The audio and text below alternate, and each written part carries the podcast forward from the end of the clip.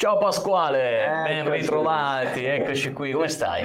Io sto benissimo, ciao amici, come state? Ma che bello! che Avete bello. passato una bella estate? Io bellissima, però non vedevo l'ora di riprendere. Anche io, anche noi. E ancora benvenuti nel podcast Intelligenza Artificiale Spiegata Semplice. Io sono Pasquale, per Io sono voi. Giacinto e se ci stai ascoltando sui canali podcast, potresti essere su Spotify piuttosto che su Google Podcast, ovunque, ben trovato. Ben trovato, oppure novità di questa stagione che inizia ufficialmente oggi e Sì. anche la parte video, quindi puoi guardare questa puntata direttamente sulla nostra AI Play, la nostra piattaforma video.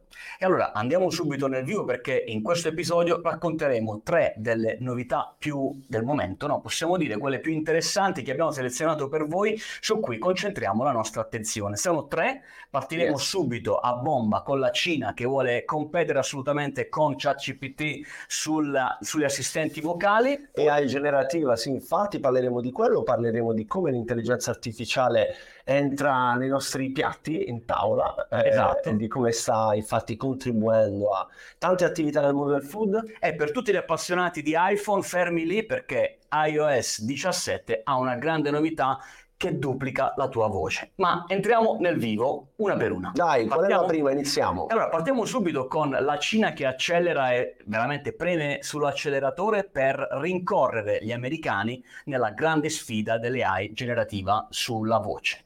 E parliamo, Pasquale, dell'azienda numero uno, possiamo dire, che compete con Google, con Google lì in Cina, che è Baidu. Sì, infatti il motore di ricerca cinese, il più grande in lingua cinese, ha avuto l'ok da eh, un ente lì preposto in Cina che dà le autorizzazioni nel mondo digitale, quindi Mhm. per tutte le nuove, eh, tutti i nuovi rilasci, eh, l'ok su utilizzare il loro bot, che è un po' una sorta di competitor appunto Certo. di, di chatbot, si chiama Ernie Bot, dovrebbe pronunciarsi così, o Sì, sì. Ernie Bot. Ernie, Ernie, se volete andare a cercare su Google Ernie Bot, rilasciato qualche giorno fa ai cinesi, 31 di agosto, quindi davvero pochi giorni fa, Sì. è stato reso disponibile. La sfida è, eh, hanno dichiarato, su quattro fronti. La prima è lavorare sulla comprensione. Questo chatbot deve essere in grado di comprendere in maniera perfetta. Che è molto spesso una delle sfide più complicate in questo mondo. E poi ancora la generazione, quindi poter creare dei contenuti che sono pertinenti rispetto alle richieste degli utenti,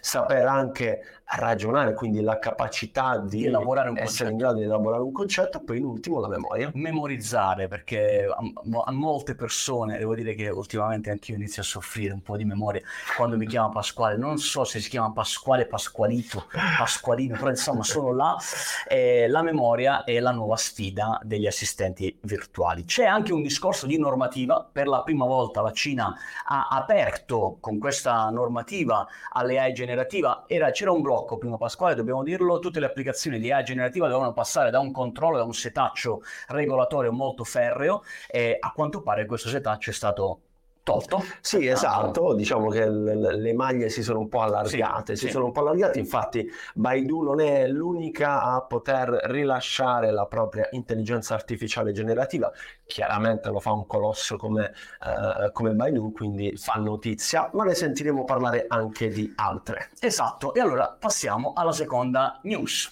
Seconda news.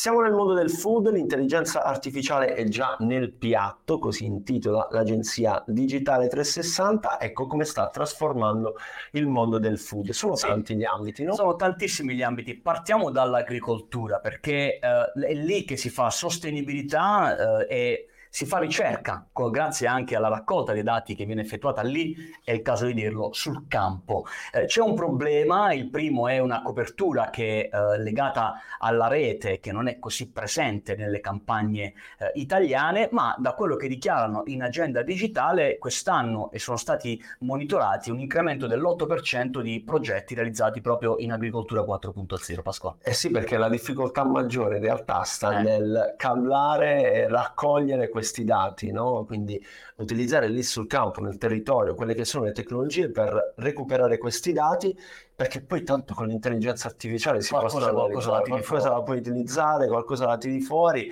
sicuramente nell'ambito delle culture, sicuramente nell'ambito delle nuove anche sperimentazioni. Esatto, perché questa è una cosa fondamentale. L'AI generativa non è soltanto nel testo, nelle immagini, ma si riesce a generare una nuova forma, un nuovo prodotto di pianta o un prodotto che può essere coltivato nel terreno grazie all'intersezione di tutti questi dati, l'elaborazione di questi dati.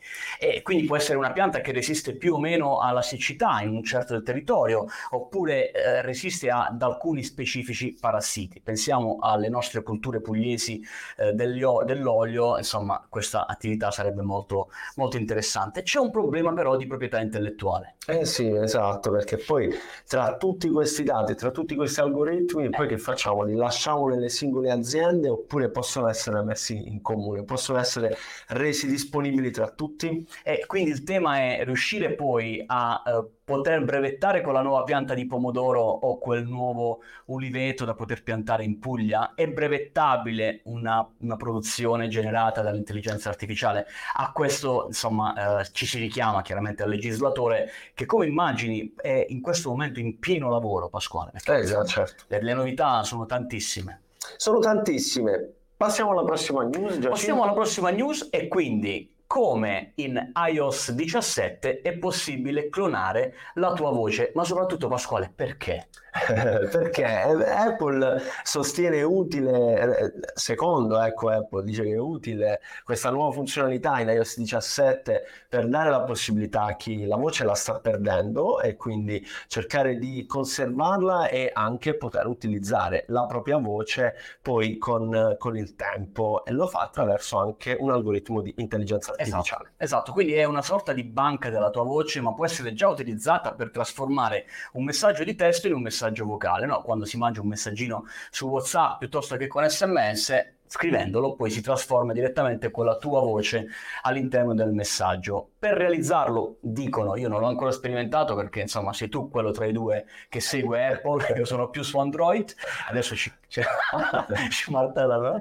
No, perché lì ci vogliono 30 minuti di elaborazione. eh? Sì, infatti, bisogna leggere 150 frasi Aia. e quindi allenare Ah, questo insomma, algoritmo. Un piccolo sforzo Un iniziale. piccolo sforzo, esatto. La funzione, la funzione si chiama Personal Voice e ti dà appunto la possibilità prima di cercare di comprendere, immagazzinare qual è il tuo tono di voce, quali sono le tue caratteristiche, le caratteristiche della tua voce, anzi, e quindi successivamente poterla utilizzare. È interessante questa news perché apre un tema che in questo momento è molto caldo. Abbiamo vissuto il momento degli, degli attori statunitensi eh, che sono in sciopero, in protesta, proprio perché, eh, per esempio, la propria voce può essere utilizzata all'interno dei film e poveri doppiatori. Che ne Eh, sarà? E quindi, insomma, c'è tutta questa tematica aperta che seguiremo anche per voi e vi terremo informati.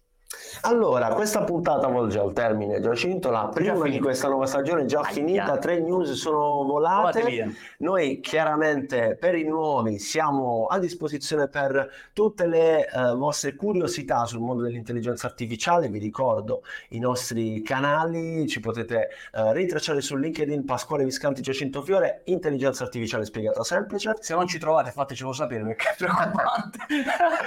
Noi ci vediamo al prossimo episodio qui, sempre sugli stessi canali, oppure cambia, ma sempre di lunedì. Ci vediamo sul web. Ciao! Ciao.